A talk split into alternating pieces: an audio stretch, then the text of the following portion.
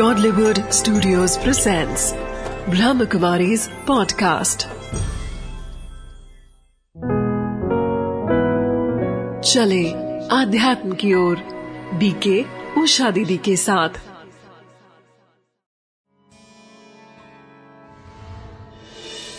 ओम शांति प्रजापिता ब्रह्मा कुमारी ईश्वरीय विश्वविद्यालय की स्थापना 1936-37 में हैदराबाद सिंध में हुई। दादा लेखराज, संपन्न परिवार के, हीरे जवाहरत के व्यापार में थे। भक्ति भावना से उनका जीवन पूर्ण था। साठ वर्ष की आयु में उनके जीवन में कुछ दिव्य अलौकिक अनुभव होने लगे। और वो दिव्य अनुभव ने उनके जीवन का परिवर्तन किया। उन्हें महसूस होने लगा कि संसार एक महान परिवर्तन से गुजर रहा है। और इस महान परिवर्तन के अंदर उनकी भूमिका या परमात्मा के कुछ सूक्ष्म संकेत उन्हें प्राप्त होने लगे।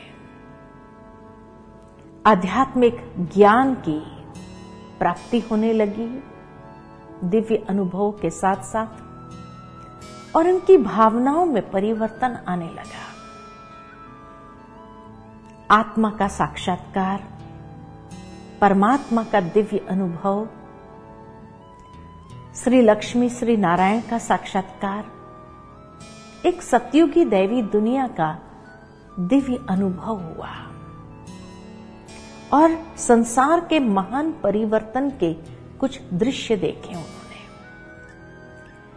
इन दिव्य दृश्यों को देखने के बाद उन्हें महसूस हुआ कि जो परमात्मा आध्यात्मिक ज्ञान उन्हें दे रहे हैं, अगर इतना विशाल परिवर्तन होने वाला है तो ये आध्यात्मिक ज्ञान का बीजारोपण छोटे बच्चों से होना चाहिए। इसलिए उन्होंने एक बोर्डिंग स्कूल का निर्माण किया, जहाँ छोटे बच्चों को दुनिया के शिक्षा के साथ साथ ये आध्यात्मिक ज्ञान को भी दिया जाने लगा। धीरे धीरे वो छोटा सा बोर्डिंग स्कूल एक विशाल वटवृक्ष का रूप लेने लगा। 1937 से लेकर के 1950 तक हैदराबाद सिंध में और कराची में फिर इस ईश्वरीय विश्वविद्यालय का स्वरूप बनने लगा। पार्टीशन के बाद उन्हें यह दिव्य संकेत मिला कि भारत अविनाशी भूमि है और इसीलिए भारत से ही आध्यात्मिकता का प्रकाश सारे विश्व के अंदर फैलेगा। फिफ्थ मई 1950 में यह ईश्वरीय विश्वविद्यालय का स्थानांतरण हुआ। कराची से माउंट आबू आए। परमात्मा के दिव्य संकेत अनुसार माउंट आबू को विशेष चुना गया।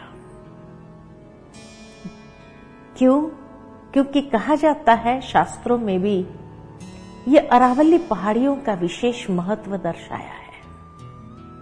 कहा जाता है कि अरावली की पहाड़ियों में पांडवों की अंतिम तपस्या पूरी हुई थी। आबू अर्बुदा देवी से नाम आया है। अर्बुदा अर्थात माँ सरस्वती का दूसरा नाम। और कहा जाता है कि ब्रह्मा ने सरस्वती को वेदों का ज्ञान ये अरावली की पहाड़ियों में दिया था। इतना ही नहीं, आबू को यह भी कहा जाता है कि अब्बा का घर है।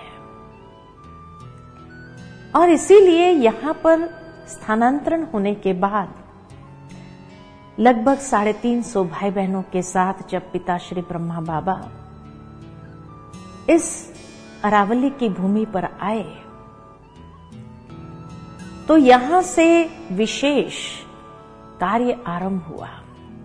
सर्वप्रथम, परमात्मा ने प्रजापिता ब्रह्मा बाबा को निमित्त बना करके एक आध्यात्मिक यज्ञ, जिसको कहा जाता है रुद्र ज्ञान यज्ञ, आरंभ किया।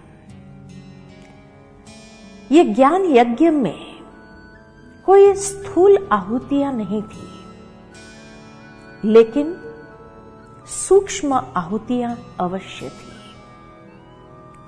जिस तरह कोई भी यज्ञ के अंदर अग्नि होती है और कुछ चीज़ें स्वाहा करनी होती है, और कहा जाता है कि स्वाहा करने से वातावरण का शुद्धिकरण या परिवर्तन होता है। तो इस तरह से रुद्र ज्ञान यज्ञ के माध्यम से परमात्मा ने इस संसार के परिवर्तन का या शुद्धिकरण का कार्य आरंभ किया, जिसमें योग अग्नि, अर्थात जैसे कहा जाता योगाग्नि को प्रज्वलित किया। और इस योग रूपी अग्नि में तीन चीज़ों को स्वाहा कराया। वो तीन चीज़ें हैं, जौ, तिल और घी। लेकिन स्थूल रूप में नहीं। जौ प्रतीक है तन का। तिल सूक्ष्म है, प्रतीक है हमारे मन का। और घी लिक्विड है, प्रतीक है धन का। अर्थात मनुष्य जीवन के अंदर जो अशांति का मूल कारण है, वो यही है कि ये तन, मन और धन गलत रास्ते पर, गलत आचरण में, गलत जीवन शैली में यूज़ हो रहा है। तन के द्वारा मनुष्य जब बुरे कर्म करता है, मन के अंदर बुरे विचार है और धन बुरी आदतों के पीछे जा रहा है, तब मनुष्य जीवन के अंदर अनेक प्रकार की अशुद्धियाँ आ जाती है, विकृतियाँ आ जाती है। तो परमात्मा ने कहा कि तन के द्वारा जो बुरे कर्म कर रहे हैं, उसको करो स्वाहा। मन के अंदर जो बुरे विचार है, उन बुरे विचारों को करे स्वाहा। और धन जो बुरे रास्ते पर जा रहा है, बुरी आदतों के पीछे जा रहा है, उन बुरी आदतों को करे स्वाहा। जब ये बुराई को स्वाहा करेंगे, तब हमारे तन, मन और धन का शुद्धिकरण होगा। और इस शुद्धिकरण से ही जब एक व्यक्ति का परिवर्तन हुआ तो व्यक्ति के परिवर्तन से विश्व परिवर्तन सहज हो सकता है। और इसी लक्ष्य से इस अध्यात्म की ओर हर नर नारी को चलने की प्रेरणा देने लगे ये ईश्वरीय विश्वविद्यालय के अंदर मुख्य रूप से देखा जाए तो इसको प्रजापिता ब्रह्मा कुमारी ईश्वरीय विश्वविद्यालय कहा गया है। प्रजापिता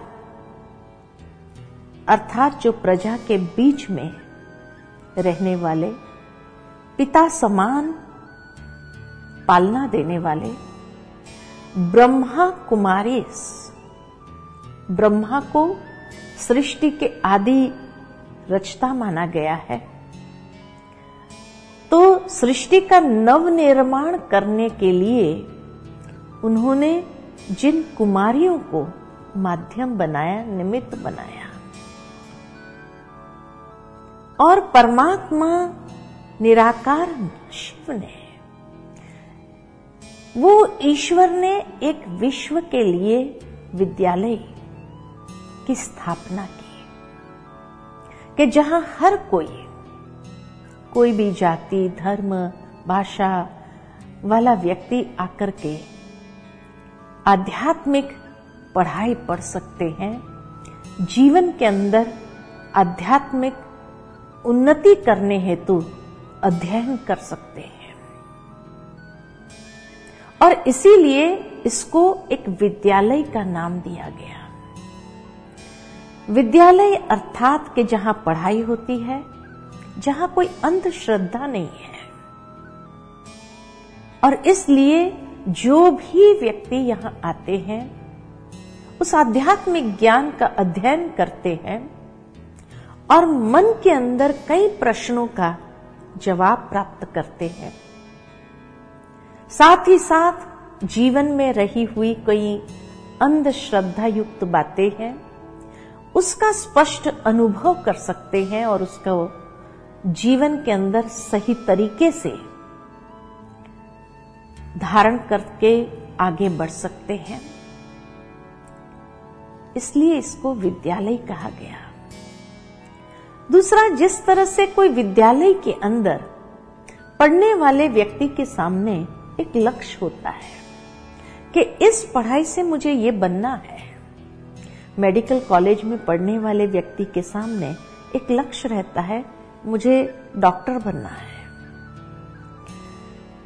ठीक इसी तरह इस ईश्वरीय विश्वविद्यालय के अंदर अध्ययन करने वाले व्यक्ति के सामने भी एक लक्ष्य रहता है। कि इस राजयोग की पढ़ाई के द्वारा नर ऐसी करणी करे जो नर नारायण बने, नारी ऐसी करणी करे जो श्री लक्ष्मी बने। अर्थात मनुष्य अपने कर्म से ही श्रेष्ठ बन सकता है। श्री लक्ष्मी, श्री नारायण जैसा जीवन या गृहस्थ अपना बना सकता है। श्री लक्ष्मी नारायण को जब हम देखते हैं, गृहस्थी है। आज का गृहस्थी उस गृहस्थी की जाकर के पूजा करते हैं। क्यों? तो कहेंगे, श्री लक्ष्मी, श्री नारायण का गृहस्थ आश्रम था और आज के मनुष्य का गृहस्थ जंजाल है। तो ये गृहस्थ जंजाल को गृहस्थ आश्रम कैसे बनाया जाए? उसकी शिक्षा यहाँ पर दी जाती है। जिससे मनुष्य अपने जीवन के अंदर आध्यात्मिक प्रगति करते हुए उस श्रेष्ठ स्थिति को जीवन के अंदर प्राप्त कर सकते हैं। साथ ही साथ, जिस तरह से कोई भी विद्यालय के अंदर पढ़ने वाले व्यक्ति के लिए सब्जेक्ट्स होते हैं, विषय होते हैं, ठीक इसी तरह इस ईश्वरीय विश्वविद्यालय के अंदर भी कुछ विषय है जिसका हमें अध्ययन करना है। जैसे स्कूल के अंदर मैथमेटिक्स होता है, साइंस होता है, ठीक इसी तरह इस राजयोग की पढ़ाई में भी अनेक सब्जेक्ट्स हैं, जहाँ हमें आध्यात्मिक ज्ञान, योग का विज्ञान कर्मों की मैथमेटिक्स और ये संसार चक्र की हिस्ट्री और ज्योग्राफी ये भी पढ़ाई जाती है। इसी के साथ साथ अगर देखें तो जिस तरह से कोई भी पढ़ाई पढ़ने वाले विद्यार्थी के सामने ये एम ऑब्जेक्ट स्पष्ट होने से विषय का जब अध्ययन करते हैं तो उसमें एक सिंसियरिटी को लेकर के वो आगे बढ़ता है। क्योंकि उसको स्पष्ट है मुझे जीवन को किस दिशा में ले जाना है। ठीक इसी तरह यहाँ पर भी मुख्य रूप से जो चार सब्जेक्ट्स पढ़ाए जाते हैं, सबसे पहले आध्यात्मिक ज्ञान।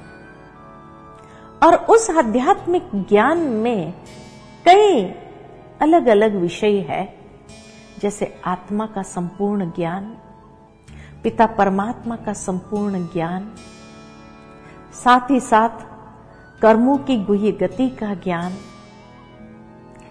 ये काल चक्र का रहस्य, सृष्टि एक कल्प वृक्ष के समान है, उसका संपूर्ण ज्ञान। ऐसे अलग अलग विषय पर यह आध्यात्मिक ज्ञान को स्पष्ट किया गया है और उस दिव्य प्रकाश की रोशनी में ये सारे विषय खाली अध्ययन करने मात्र नहीं, लेकिन अनुभव करने के लिए। दूसरा सब्जेक्ट यहाँ का है राजयोग। कि जिस योग के द्वारा क्या प्राप्ति हम कर सकते हैं? अक्सर आज दुनिया के अंदर योग, योगा हो गया। और योगा खाली फ़िज़िकल एक्सरसाइज आसन तक सीमित हो गया।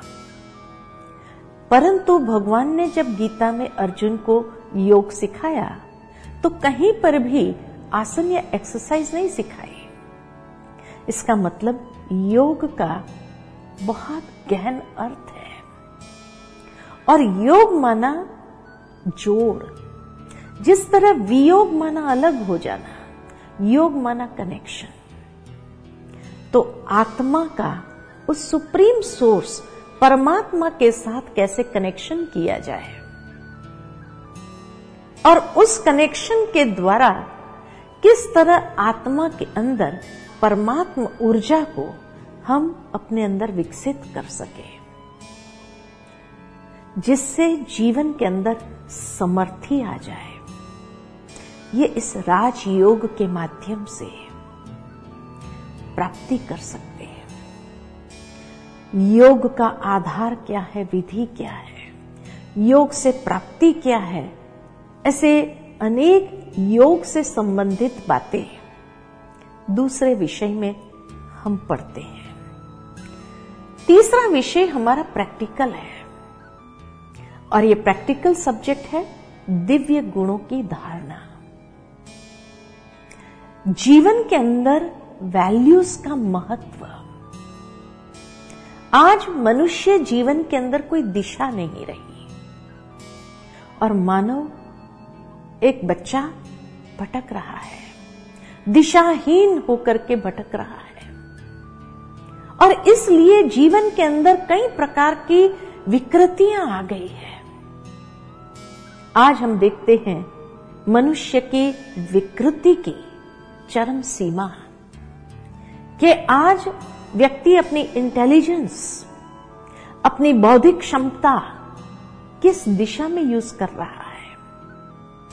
किस तरह मनुष्य विकृत होते होते कई प्रकार के क्राइम्स करने लगा है?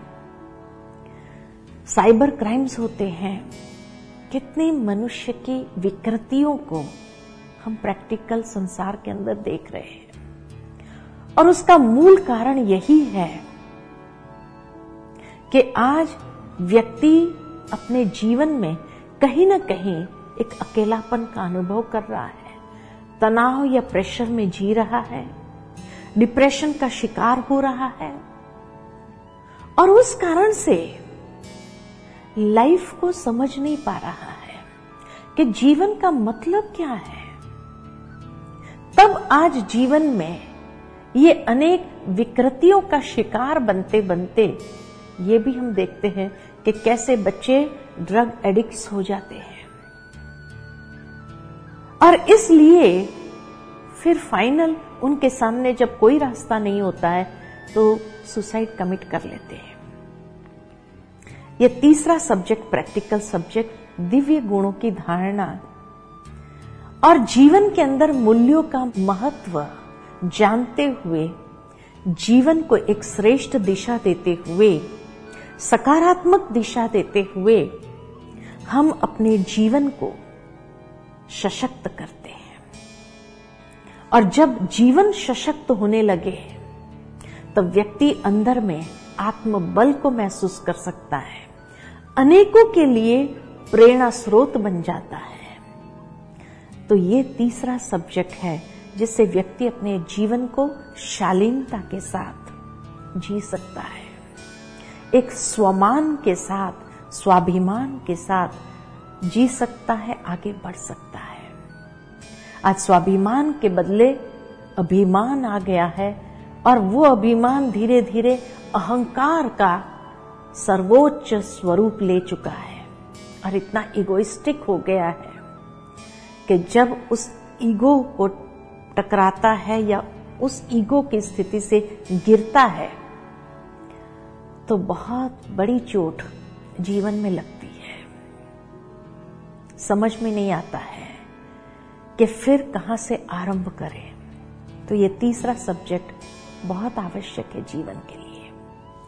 और चौथा सब्जेक्ट है यहाँ का ईश्वरीय सेवा, कि जब ऐसा हमारा जीवन पहले सशक्त हो जाए तब हम अनेकों को रास्ता दिखाने के लिए उस समर्थी को प्राप्त कर लेते हैं और अपने जीवन के एग्ज़ाम्पल के द्वारा हम दूसरों की यथार्थ सेवा करें।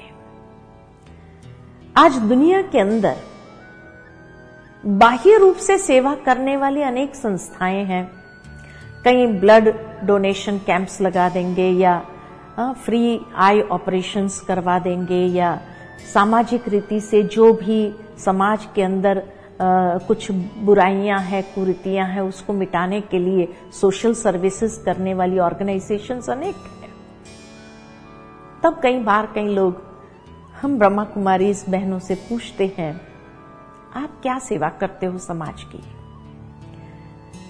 हम उन्हें यही कहते हैं कि आज एक व्यक्ति एक वृक्ष के पत्ते पत्ते को पानी दे और फिर कहे कि मैंने पत्ते पत्ते को पानी दिया, लेकिन फिर भी वृक्ष सूखता ही चला गया। क्या कारण है? कोई भी व्यक्ति उसे यही कहेगा, अरे, पत्ते पत्ते को पानी देने की मेहनत करने की आवश्यकता नहीं है। जड़ को पानी देने की आवश्यकता है। जड़ को पानी देने से पत्ते तक आप ही पहुँच जाता है। ठीक इसी तरह। आज बाह्य रूप से व्यक्ति को मदद करने के लिए अनेक प्रकार के ऐसे कार्यक्रम का आयोजन होता है। लेकिन दिन प्रतिदिन फिर भी व्यक्ति निराशा में उदासी में हताशा में डूबता ही जा रहा है। कारण कहीं न कहीं हमने भी उसकी जड़ की सेवा नहीं की है। और जड़ है आत्मा। आवश्यकता है कि आत्मा को ज्ञान अमृत का पान कराए तो उसके व्यवहार में, हर कर्मेंद्रिय में, वो अमृत धीरे धीरे पहुँचने लगता है और व्यक्ति व्यवहार कुशल स्वतः बनने लगता है। बाह्य रूप से उसको रिहेबिलिएट करने की जगह उस जड़ को हम पानी देना आरंभ करें। उस जड़ को ज्ञान अमृत से सींचे और जब उस जड़ को आध्यात्मिक ज्ञान से सींचा जाता है, तब धीरे धीरे व्यक्ति के अंदर खुद में भी आशा जागृत होती है। और वो आशा की किरण से धीरे धीरे वो व्यक्ति उठने लगता है। आज शायद समाज में ये सेवा की आवश्यकता है, जिससे व्यक्ति अपने जीवन में पुनः अपने जीवन का निर्माण कर सके। वो स्वयं ही स्वयं का स्कल्प्टर बन करके अपने अंदर की, भीतर की जो सुंदर तस्वीर है, उसको समाज के आगे प्रस्तुत कर सके। प्रजापिता ब्रह्मा कुमारी ईश्वरीय विश्वविद्यालय। हर एक को वो हथौड़ा छेने दे करके उसके अंदर की सुंदर तस्वीर को बाहर लाने के लिए उसको प्रेरित करती है। तो इसीलिए आइए, हम सभी ये ईश्वरीय विश्वविद्यालय के जो बेसिक कोर्स है, उस कोर्स को आज से प्रारंभ करेंगे। और कल से हम यही बात आप सबको बताएँगे कि उस बीज को, जड़ को पानी या ज्ञान अमृत से कैसे सींचना चाहिए, उसके लिए पहले खुद को पहचाने कि मेरी वास्तविकता क्या है। तो इन्हीं शब्दों के साथ मैं आज यहाँ ही इस एपिसोड को समाप्त करती हूँ। कल से हम आगे देखेंगे। मैं कौन?